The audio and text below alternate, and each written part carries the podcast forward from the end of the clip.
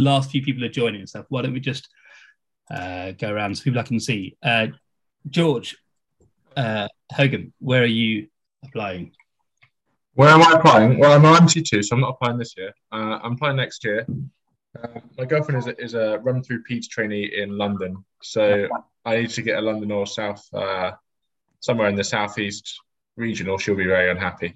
Um, yeah, it's always the worst, isn't it, when you've got someone who's like uh, just one year ahead of you, or like applying at ST1. So then, uh, yeah, yeah. So she's she's locked in. So I, it's now all on me. Um, they dictate your life.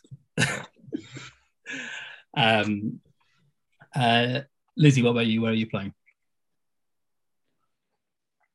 I think you're muted. Sorry, so. just unmute myself. Um, I'm a similar situation to George. So my partner's just got um, an anaesthetics core job in South Yorkshire. We're currently in West Yorkshire, so hopefully somewhere in Yorkshire at least. yeah, otherwise there'll be uh, there'll be issues. Mm-hmm. Um, just going down. Stavros. Hello, can you hear me? Yeah, I can hear you, Stavros. Yeah, hi, I'm uh, IMT3. I'll, I'll be applying for London, so it'll be a tough one. London, yeah. It's actually interesting. So last year, and it's caused a lot of furore because me and Nick are obviously in London, so we hear a lot from the consultants. They uh, have cut, or, uh, or definitely did cut the London numbers um, because they're trying to make cardiology less London centric. Um, so there were there are far more numbers outside of London, uh, which is great for you, Lizzie. But yeah, Stavros and George, it makes things slightly more difficult if you're if you're aiming for London, just, more, just a bit more competitive. Mm. Um, and I think that's also kind of tying in with the uh, changes to the curriculum in terms of uh, mandating GIM, which is a slightly unfortunate, to say the least. Um, so I think uh, most people have uh, Nick's going to join in a few minutes.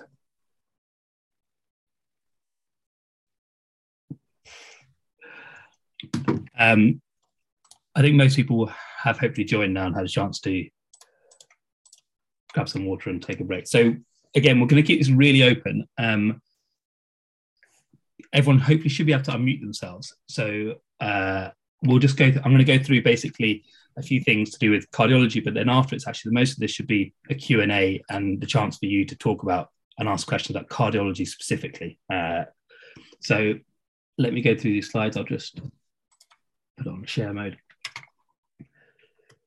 So hopefully everyone here is applying for cardiology and the fact that you are is fantastic. It is one of the most competitive specialties. Um, and I think that's because it obviously uh, attracts a certain pers- type of person and also it is a nice cross between medicine and a procedural specialty. Uh, and previously it was one of the specialties where you weren't mandated to do GIM. And I think moving forward, even though we're still mandated to do GIM, um, you'll find that a lot of job plans, I imagine, will still probably still still stay very cardiology focused. So you might not have to do GIM uh, long term if you don't want to, which makes it a very attractive specialty. Um, so what the aims of today. So, as I mentioned, this is your time. So, your chance to ask any questions you've got at all, um, and go through go through queries you've got about cardiology, the application process. I particularly am going to go through just very quickly the previous data, what can be done now, and then what things you need to think about starting to prepare for your interview. Uh, and I said open session, so I can't see the chat, so you might have to unmute yourself if you've got particular uh, questions, but we'll have a lot of Q and A time at the end. So numbers of applicants. So I think importantly, this is taken from the same website. It shows you how the applicants have changed over the years. So you can see that cardiology generally offers about 100 to 120 posts per year. The important thing to note is that unlike other specialties, cardiology has one of the highest proportion of unique applicants. So all of these, well, a lot of these 500 applicants are all applying for cardiology only. So what that means is when they if they don't get the job, of which 400 won't, they'll go into the follow the, the pool next year. Whereas for other specialties, for example, endocrine, the number of unique applicants for endocrine is somewhere in a re- region of 30%. So people are applying for endo and other specialties. So if they don't get a job in endo, they may decide to take up a job elsewhere, which is less so for cardiology. What that means for you guys is that when people come to interview, I imagine, well, what we see is the vast majority of people have got very strong CVs that are tailored towards um, cardiology and the things that make an, a good cardiologist. So I think the things be, uh, be aware of is that it is a very competitive specialty. A lot of people are applying for just cardiology, and they've probably known this for uh, a few years and started to tailor their application. And the uh, and for that reason, actually, the caliber of candidates you get for cardiology, having done these courses now for three, four years, is generally seems to be uh, seems to be higher than that in other specialties. So great that you're here, uh, and I imagine you are probably uh, very motivated and you'll do very well. But it's just important to be aware of who you're who you're up against. I'm sure this is nothing new for most of you, but do check this out. So this is the shortlist data. So this is the 2022 data. So obviously you need to, when you're thinking about the scores here, you need to think about this in relation to the previous scoring system. Um, and you can see that actually of the 412 people who applied, 376 got shortlisted. So 90% of people get an interview, and that's because they are vir- virtual now. So rather than having to traipse down to London for your interviews, uh, you can, it's a, a, virtual interview, which we obviously cover more on our course. But importantly, what that means is the shortlisting score is less of a discriminator to whether you get an interview or not. Most of you will get an interview, but it's important to work out where you would have placed uh, if you'd been in last year's application. So it gives you an idea of where you are in this bell curve.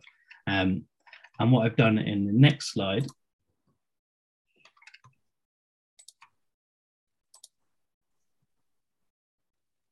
MRCP is back. So obviously this means that this year's data will be very different. This is the 2020 data. And the last three years, the application number, the shortlist scores have all been slightly different. So it's not easy to compare like for like.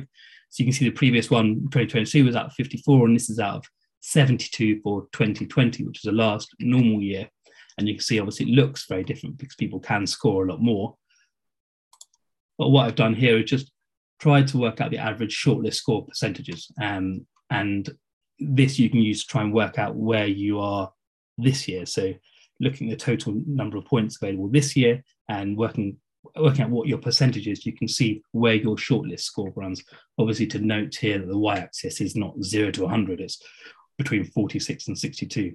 If you did plot cardiology versus other specialties every year, cardiology is one of the highest uh, shortlist score specialties, and I think that just goes back to what we said at the start that it is a very competitive specialty, and the people that apply have generally done done a lot of things to prepare themselves for the application. So you're very, very good candidates, and that's fantastic. Um, but unfortunately, you are also competing against other very good candidates.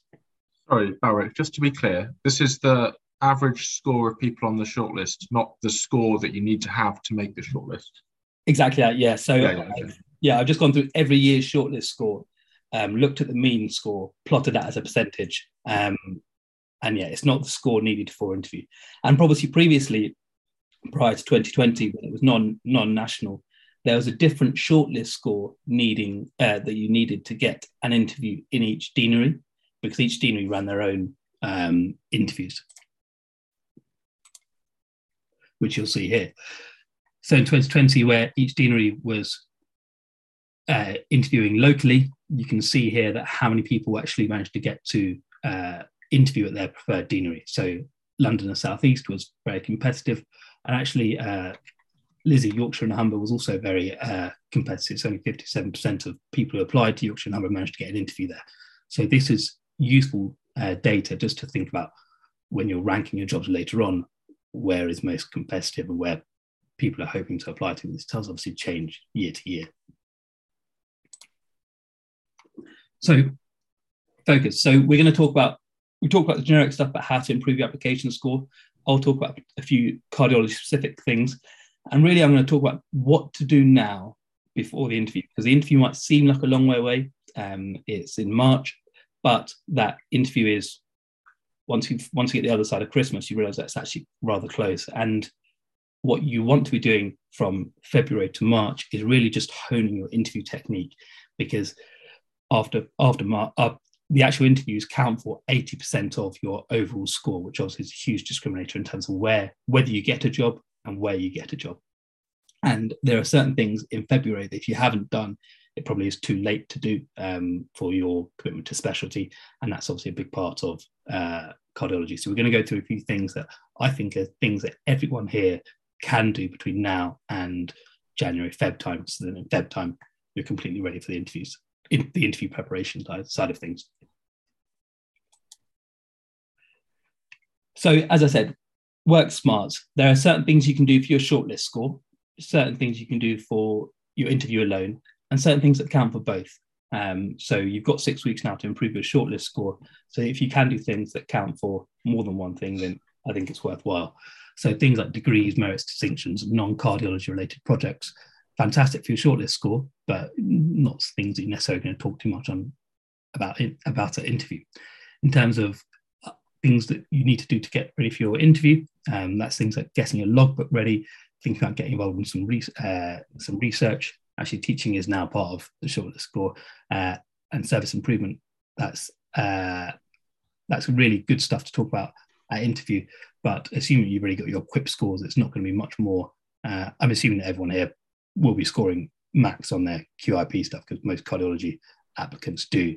Uh, so any extra service improvement stuff is more about talking about cardiology specific service improvement uh, that you can bring up at interview, which actually people do receive uh, very well.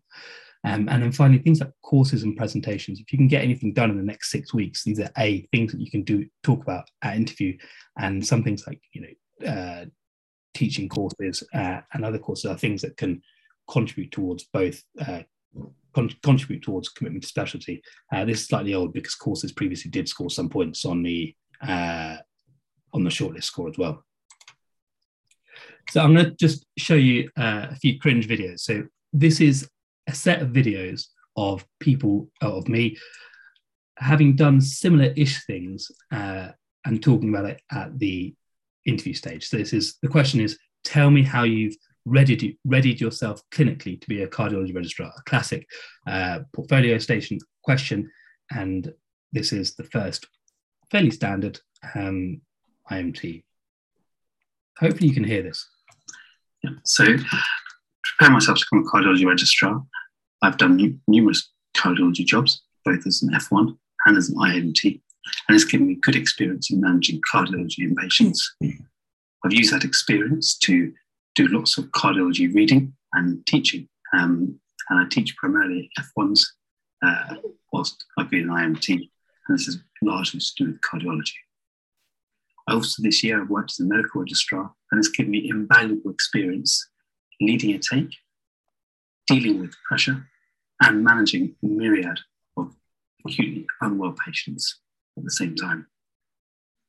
Since then, I've also organised a taster week in cardiology, and I spent time shadowing the catheter lab, the echocardiography department, and again getting further experience in managing cardiology patients on the wards. So um, let's just pick someone out at random. Um, Emma, what do you think of that?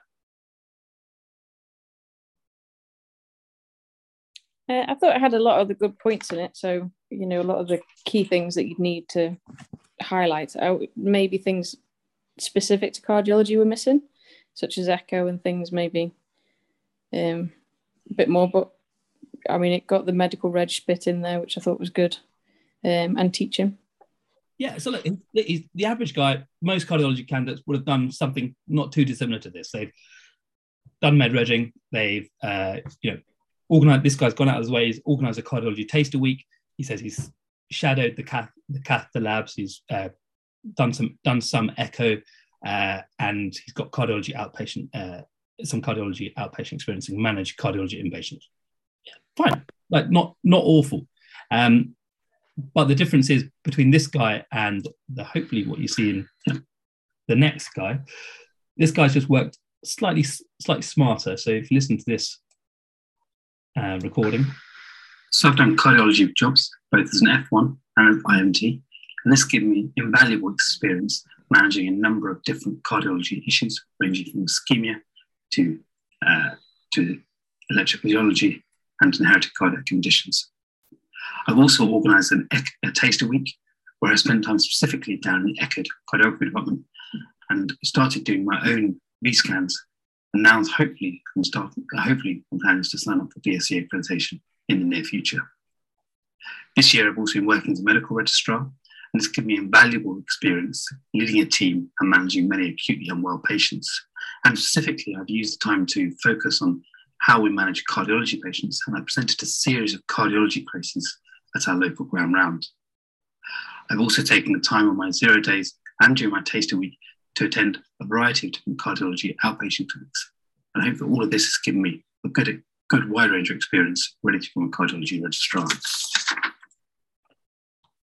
Um, great. So this is someone who's hopefully a bit better. Um, let's hear from Daniel. Daniel Ng. What did you think of this guy? Huh? So Neil. I mean, I mean, it doesn't actually sound like he's necessarily done a lot different from the first guy. He's just structured his answer to be a bit more specific to cardiology. Yeah, and so he'd done one or two things. So I think the previous one said he'd done uh, organised a taster week uh, and shadowed the echo department. Whereas this person said actually he's carried out echo during his taster week.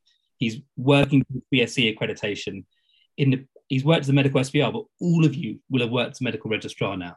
So actually, what's the differentiating factor? So this person's actually gone through his, you know, a few medical takes and found some cardiology patients which were interesting and present them locally as a case series to their, you know, the, the acute medical consultants, which is all very achievable in the next three months.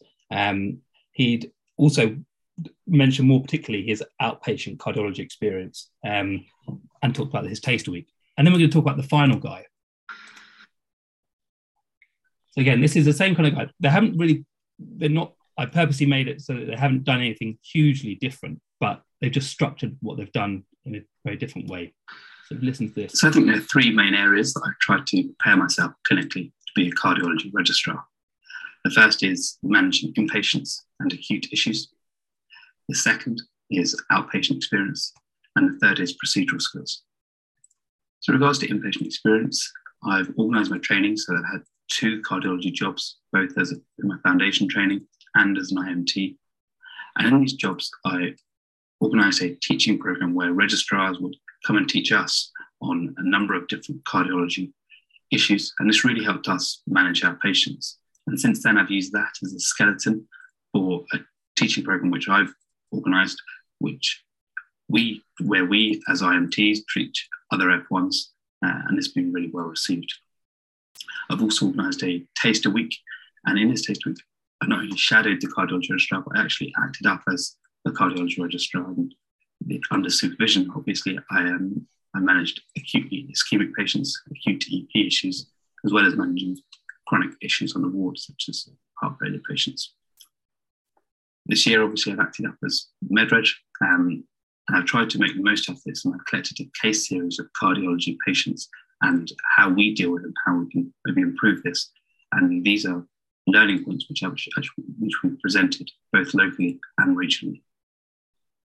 I've also tried to give myself good exposure to outpatient clinics, and I've got what exposure to a wide variety of clinics, ranging from rapid access chest pain clinic to EP clinics to inherited cardiac condition clinics and recently completed an audit in rapid access chest pain clinic, where the results of which were presented locally and really helped streamline and improve our service. Finally, with regards to procedural skills, I've made sure I've signed up all of my core procedural skills that I need, and then I've focused on extra skills and extra skills that might, might be required for cardiology. So I'm independent in the central lines and now have more time to focus on cardiology specific skills. So I've done my cardiac CT level one course. I've done an echo course and I can do a basic transduct echo and started building a logbook with 20, um, with over 20 cases logged and my BSE exam is booked for later on this year. And finally, I've also got some basic experience in cath lab as second operator and helping with both basic pacing and basic angiography. So hopefully this has given me a good wide range of experience ready clinically from a cardiology registrar.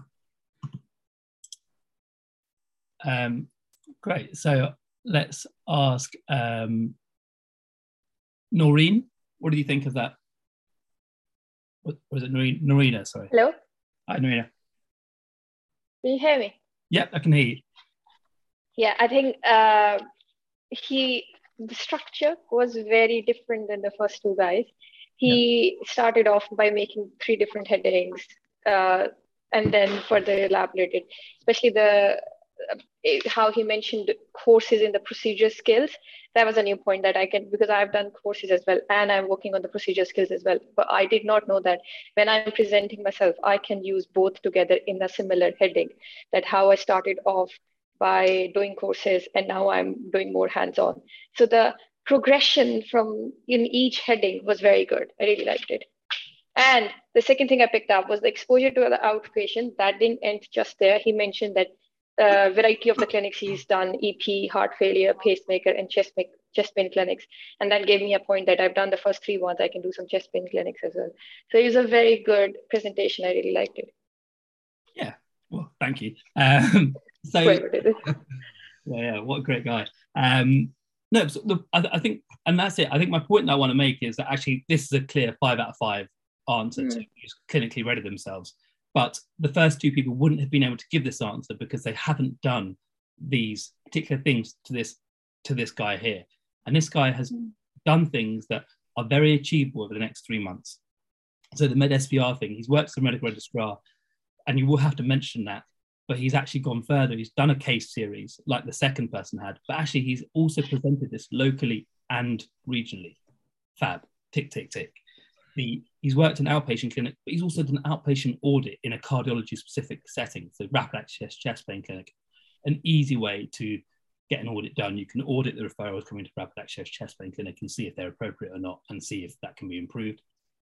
People would love that because everyone hates the DROS referrals coming to rapid access chest pain clinic, and everyone loves the SHO that will go through the referrals and say why things are being done poorly and what we can do to improve the process.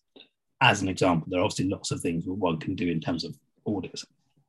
Um, procedurally, this guy had signed up all of his core procedures, which are you have to do anyways. He may as well get done, and he'd done his extra procedures, uh, the non-essential ones that you need for an IMT, uh, that you don't necessarily need to, to do to complete IMT, such as central line access, which you will will need as a cardiologist. So it shows that this person's preparing themselves, and more than that, they started booking onto a few online courses. So the Echo Echo online course, the CT level one course, and these are things that you can do between now and now and February. So in February, the main thing you're going to be thinking about is how to structure the answers and what you have done, which obviously we can talk about more uh, in the course in February. But for now, you just need to have the actual material there to talk about. Um, finally, I just talk about the procedural skills. It's a big part of cardiology, whether you want to be proceduralist or not. Uh, and you know, this person's talked about not only generating a logbook, but he's given key numbers. So he's up. I've done a log. I've started building a logbook, working towards BSE accreditation. And the previous person had said I'm working towards it. This person had actually booked his written exam, which anyone can do at any time. Uh, and he'd also documented how many numbers. He's got 20 logbooked echoes, and they can be awful echoes, but they're logbooked. Um, and that's the important thing. Um, and he had not only gone to the cath labs like the second guy, but he'd actually built up a logbook of the cath lab procedures that he'd watched. And to be a second or third operator, you just have to be third operators in the room, second operators just being essentially scrub nurse and helping just pass a few things back and forth. And I think that's very, very achievable for IMT3s uh, and actually IMT2s. Uh, so, and if you go in in your zero days, it's very, very achievable, and they'll be every cath lab uh, will be happy to have you. So these are all things that, from a cardiology specific point of view, you can do between now and February to really optimize what you can talk about interview, and also will give you more of a grounding for actually for the rest of the stations for the clinical scenarios because you will know a bit more about what happens in the cath lab. You know about what an echo entails, and echo pictures do come up in interview. So there are things that you can prepare now so that February becomes much easier for you.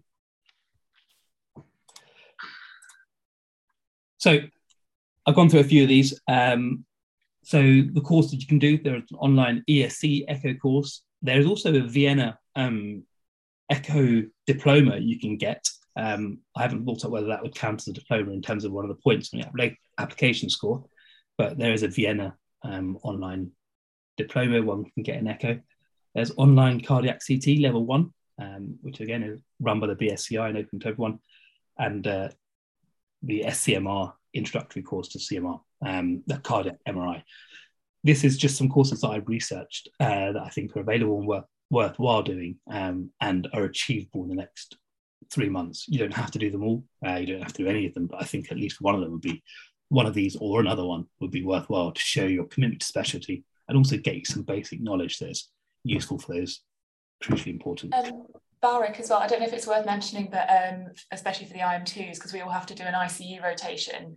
Um, so I don't know how it's thought of at interview, but I've, um, you can do your FUSIC um, intensive care bedside echo during ICU rotation, and there'll be lots of people to supervise you um, and get signed off, and you have to do 50 cases for that. So that's also an option for for supervised and unsupervised echoes.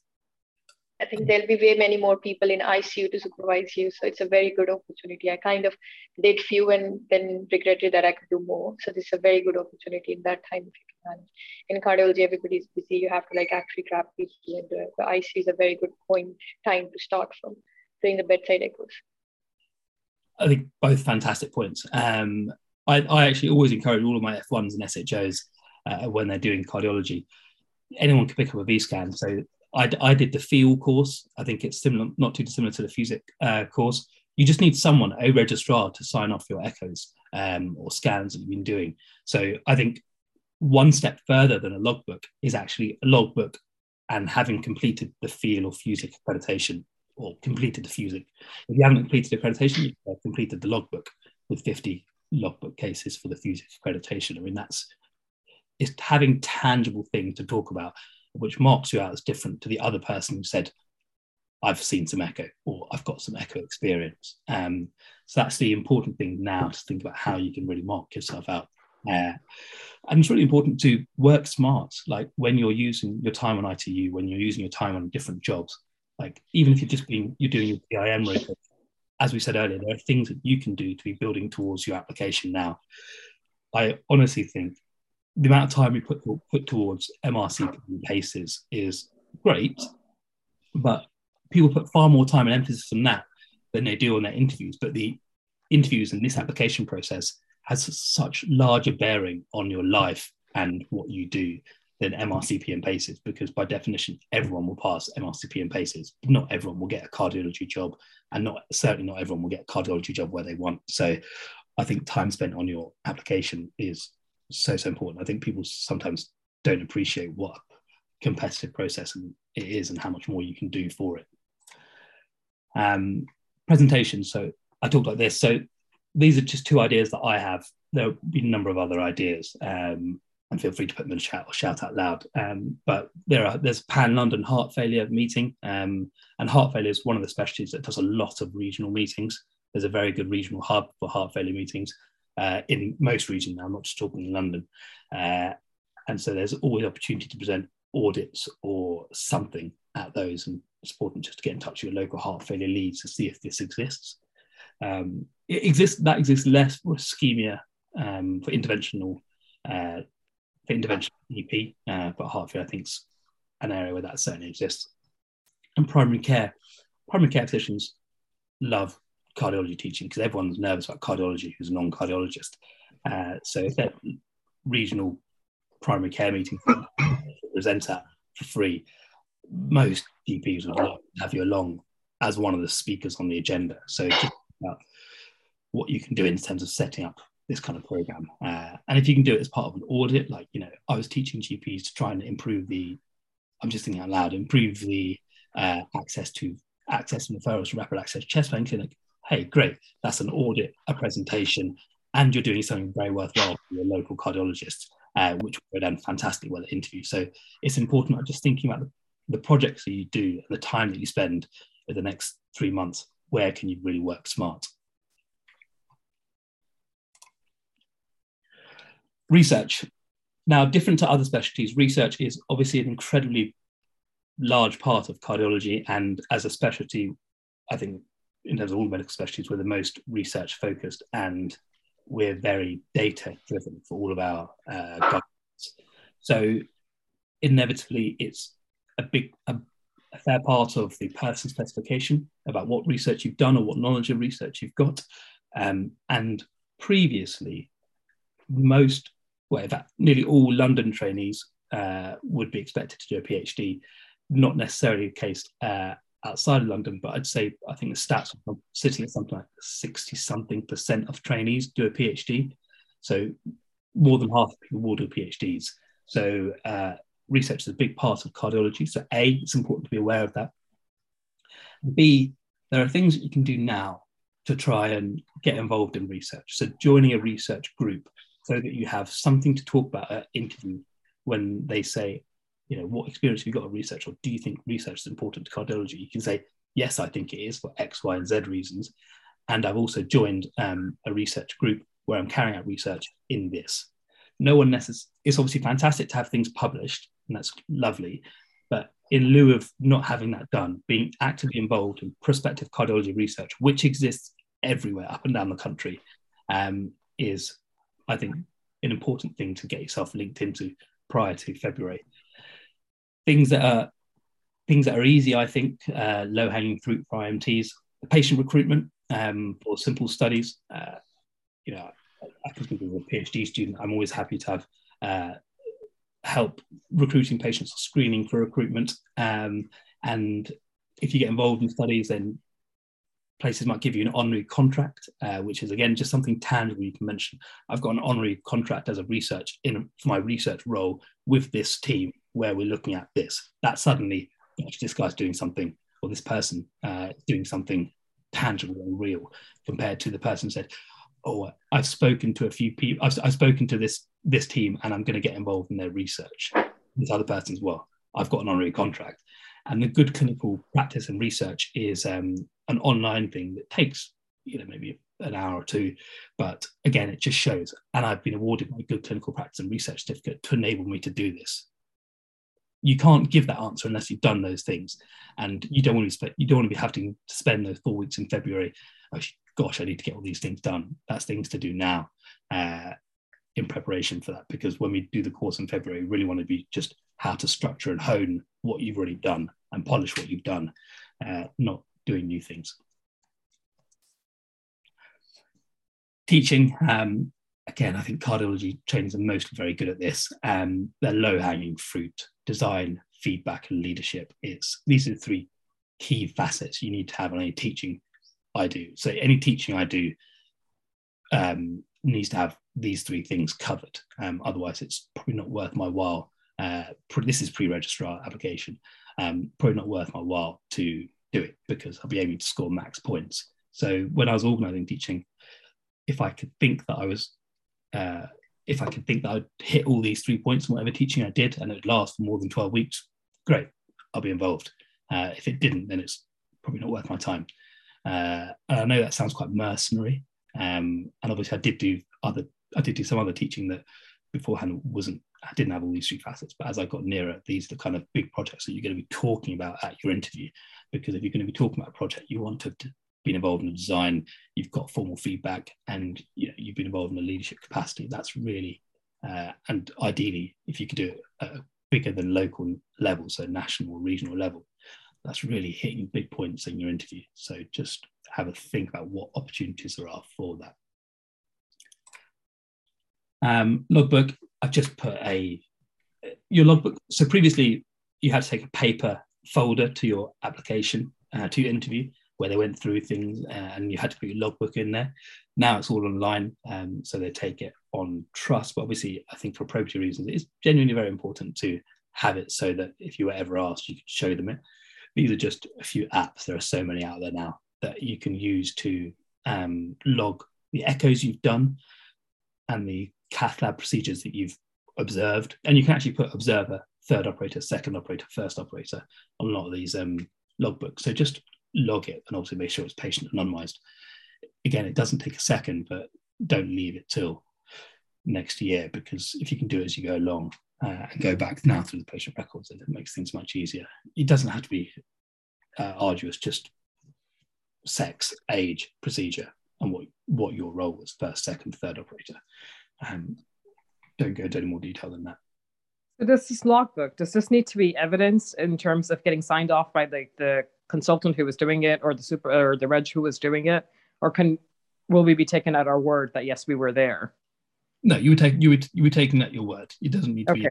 be it doesn't need to be signed off. Um, sometimes on procedure reports there are like there are first, second operators. Well, in fact, there are first and second operators, but you as a third operator may may not necessarily even go on that report. So in medicine there is trust, but you know at least this shows a paper trail of what you have done. Um, Yeah. I think it's yeah. It's it, again, it's just easy things to do, and it just also helps focus your mind on what you have and haven't done. It Uh, does, but I think just as a 923, like uh, especially if you're not in your cardiology rotation and if you're working in a tertiary center, just showing up and saying, "Oh, hi, I'm here to watch," it can be a little challenging. But you know, so I'm just thinking that if I'm there and I'm not getting it signed off specifically, uh, I just wanted to know that would, would count. But you've answered that question, so I appreciate. No, no, I, I, yeah, I do appreciate that. I think you know having having the busy consultant or reg then have to work out how to sign off your logbook is not not not the one. Um, but yeah, I think as long as you're there, then it's um, absolutely relevant, and you you will genuinely. I know sound uh, hand on heart, you'll get a lot of experience by just being there and seeing how a cath lab works, which again is a common question. um, so it is important things to immerse yourself in from now till then. Uh, and I it wasn't just something I said in my interview answer there.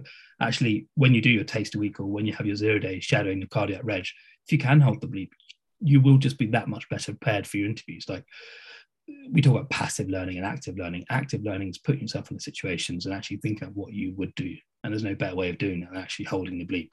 Uh, you, couldn't be better supervised, to be honest. Uh, so try and do it if you can. Everyone has zero days, and everyone will know a cardiology reg. clinical station worth a huge amount uh, for the interview. So it's worth over 50% of your final mark, um, which is staggering. And this is where people, it's a make or break station, really. Um, so things that you can do now is really just have your clinical knowledge. So I, with, um, you might have seen one of the videos, Rahul uh, Galani, he actually came fourth this year, scored top marks uh, in, in, uh, in interviews. Uh, so me and him have gone through and meticulously made, I think, 56 videos currently. um, but uh, we've gone through just like what you would need to know. So what you would need to know for an NSTEMI, what you need to know for a STEMI, and we go through the basics of what you need to know, and also then like some of the five out of five points. So have they got a good right radial pulse? Uh, you know, do you need to think about whether they can actually consent for the procedure? Have we shaved their groin? Preparation for cath lab, and some of these things are things that one would know if they've been around a cardiology, been acting as a cardiology reg, or been around cath labs a lot. But those that haven't won't know it, and that differentiates the five between the fours. And I will say that at interview, the scores that people are getting, whereas previously I genuinely thought that threes and fours would get you a job, that's no longer the case anymore. You have to really be getting four out of fives with a, few four, five out of fives to get the job that you want if it's a competitive one. Um, so that will be uploaded onto the website. But the other area where the other invaluable resource that we use, and I definitely use my interview, was the ESC guidelines. It's like a pocket app. Um, now there's two there's two versions of this. There's the detailed ESC guidelines. Please don't go anywhere near those. They're far too detailed for you to waste your time, invaluable time on. But the ESC Pocketbook app, if you can look through each thing. So let's say pacemaker, Mobitz type 2. You can look through Mobitz types 2 and say, yes, this is a 2A indication for pacing. Then that shows a really good level of non- knowledge. Um, and again, the videos that we made are kind of based on uh, a lot of them. We do mention the ESC guidelines um, and what one needs to know. But you know, this is also an app that you have these the ESC guidelines, and they're very succinct, I think. And some obviously you have to do reading around them for some of them but if you can look at them and say yeah that that's something I, that's that's all reasonable. Yeah aortic stenosis i would know what to do here and follow the and i'd follow the esc guidelines then you'll be very well prepared for the interview. What you don't really want to have to do again is between february and march um you're revising trying to cram clinical knowledge for your interviews. That's really something you should be doing between now and then. And yeah, I know it seems like a I know it seems like a lot, but if you can start preparing things like this now, um, it really takes the pressure off nearer time because otherwise it, you do see a lot of, uh, unfortunately, you do see a lot of burnout because uh, there is just so much to prepare for the interviews and they are quite high stakes. Uh, the last slides are actually probably less useful. I've actually just gone through and posted the competition ratios for others